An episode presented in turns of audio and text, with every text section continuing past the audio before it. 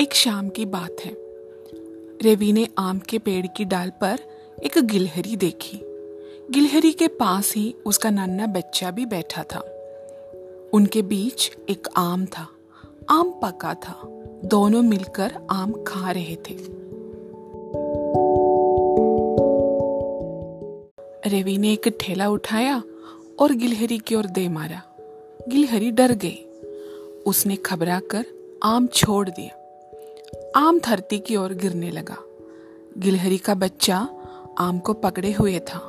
वह भी आम के साथ नीचे आ लुटका नन्हे बच्चे ने भागने की कोशिश की, पर रेवी ताक लगाए खड़ा था। उसने बच्चे को पकड़ लिया। पकड़कर घर की ओर भागने लगा।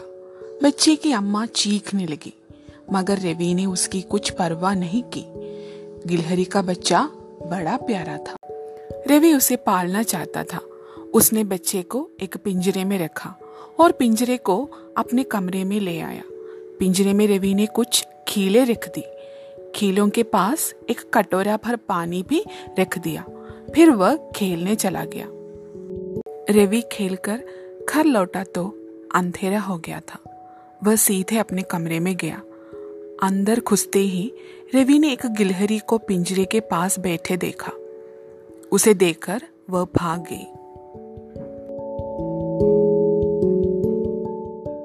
रवि ने देखा कि गिलहरी के बच्चे ने खीले नहीं खाई है, मगर पिंजरे में आम के दो चार टुकड़े पड़े हैं।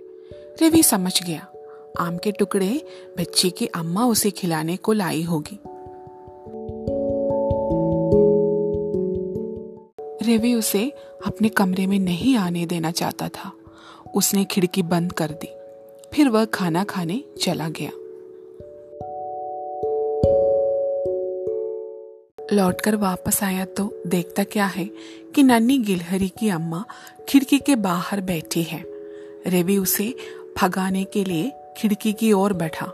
उसने खिड़की खोली, पर खिड़की खोलते ही गिलहरी भाग गई। रवि कुर्सी पर बैठ गया। बैठकर किताब पढ़ने लगा। पर यह बहाना था।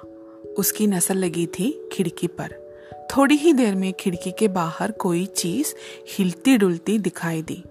गिलहरी फिर आ गई थी।